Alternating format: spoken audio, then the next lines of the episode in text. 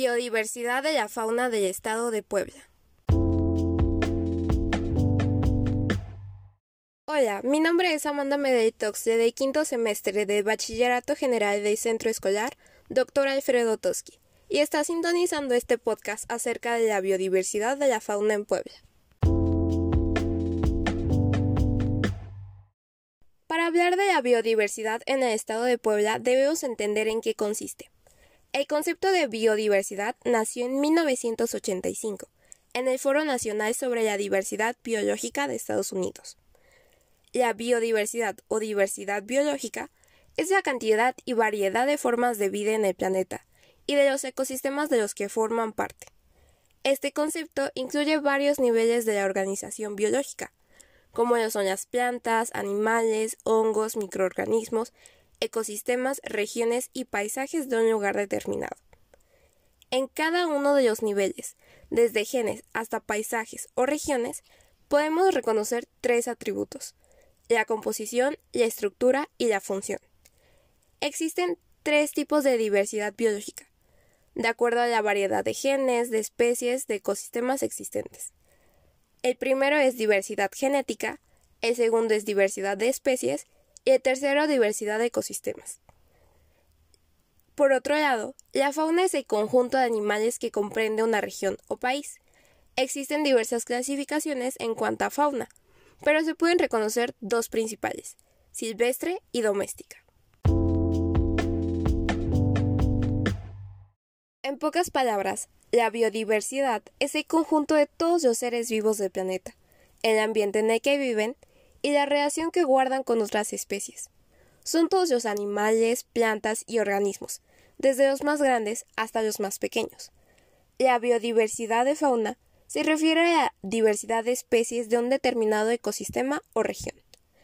La biodiversidad está en constante cambio, ya que los genes, organismos y ecosistemas van evolucionando para adaptarse al ambiente debido a procesos naturales del mismo planeta, pero sobre todo por las actividades realizadas por el hombre.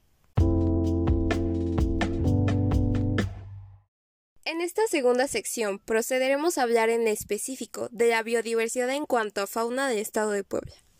Las condiciones generadas por la topografía en el estado de Puebla han tenido como consecuencia una gran diversidad de especies, ubicando el estado como aportador a la diversidad nacional, ya que cuenta con 1.274 especies animales. En la zona, la vida está formada por conejos, ardillas, zorrillos, liebres, onzas o comadrejas, tuzas, escorpiones, palomas, urracas, opilotes, gavilanes, búhos, murciélagos, yacuaches, garzas, patos silvestres, gallaretas, víboras de cascabel, coralillos, encuatas, chirrioneras y una gran variedad de aves silvestres. En la fauna más representativa del estado de Puebla encontramos en primer lugar a la comadreja, un pequeño animal carnívoro que se encuentra ampliamente distribuido por todo el estado. En segundo animal es el escorpión, que su característica más notoria es que tiene en el extremo de su cola un aguijón provisto de veneno.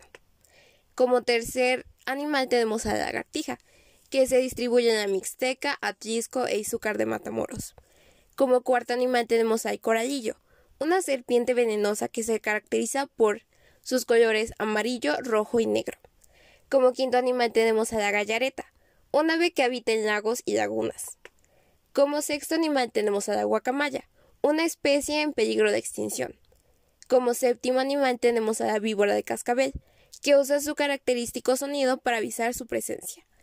Como octavo animal tenemos a la culebra chirronera, una especie rodeada de mitos e historias imaginativas debido a su delgado y largo cuerpo. Como noveno animal tenemos a la rana arbórea jarocha, animales vertebrados conocidos por la forma en disco de sus dedos, y como décimo y último animal tenemos a la salamandra, que tiende a confundirse con una lagartija y se encuentra distribuida en el centro y norte del estado. Como pudieron escuchar, la fauna en el estado de Puebla es bastante extensa. Contamos con la presencia de anfibios, serpientes, aves y mamíferos. Cada uno de estos animales forma parte de los diversos ecosistemas que existen en el estado, como lo son las praderas, bosques y selvas. Además, son parte de una cadena de vida en la que si una de estas especies hace falta, esta cadena se desequilibra. En esta tercera sección procederemos a hablar de las especies animales en peligro de extinción del estado de Puebla. Puebla es un estado cuya localización geográfica es muy especial. Alberga un gran número de especies animales, muchas de estas endémicas. Los factores por los cuales se ve afectada esta biodiversidad son la deforestación de selvas y bosques, las actividades ganaderas, la caza ilegal de animales, pero sobre todo por la contaminación y el cambio climático. Como primera especie en nuestra lista tenemos a la rana poblana, que se encuentra en peligro debido a la destrucción de su ambiente.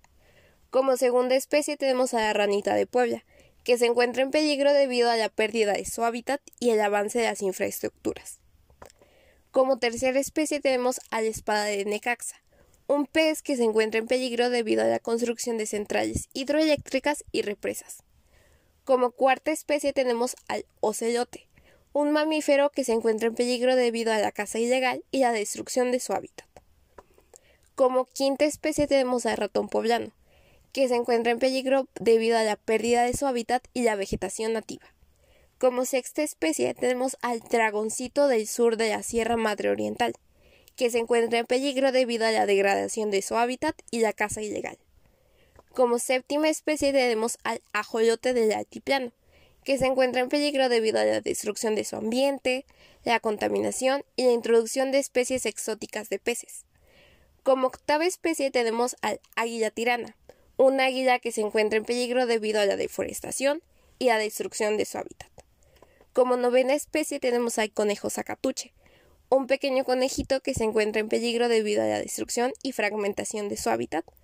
Y como décima y última especie en nuestra lista tenemos al guacamayo verde, una guacamaya que se encuentra en peligro debido a la caza ilegal y la fragmentación de su ambiente.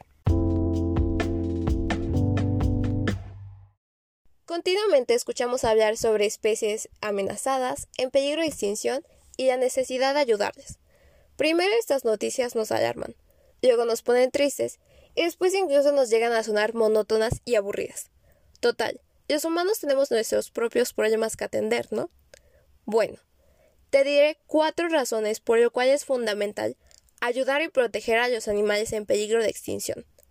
La primera es porque la vida animal supone una red de especies insustituible, totalmente interconectada y con la que nosotros los humanos interactuamos. La segunda es porque la vida animal ofrece servicios naturales esenciales para el ser humano, como recursos medicinales, alimento y patrimonio natural. La tercera es porque la biodiversidad es saludable para los ecosistemas. Y como última, pero no menos importante, está el derecho a la vida, el amor y respeto hacia estos y hacia la fauna. Como pudimos escuchar a lo largo de este podcast, la fauna en el estado de Puebla es bastante diversa y extensa. Son parte de los grandiosos ecosistemas y ambientes que alberga nuestro estado. Pero nosotros como humanos nos hemos encargado de destruir esta biodiversidad. Pero así como nos hemos encargado de destruirla mediante la contaminación, el cambio climático, la caza ilegal, la tala de selvas y bosques, de actividades industriales, tenemos la obligación de proteger y ayudar a los animales que habitan en el mismo planeta, continente, país, estado o ciudad que nosotros. Ejemplos de medidas que podemos tomar para ayudar a los animales son luchar contra la contaminación, ayudar a restaurar los hábitats naturales, luchar contra la caza furtiva y el mascotismo de animales exóticos, luchar contra los incendios forestales, respetar y hacer respetar las áreas protegidas, y si nos es posible, convertirnos en voluntarios por el bienestar de especies y ecosistemas. Espero que les haya gustado mucho este episodio. Si fue así, los invito a darle like, compartirlo con sus amigos y familiares y seguirme en mis redes sociales. Nos vemos en el siguiente capítulo.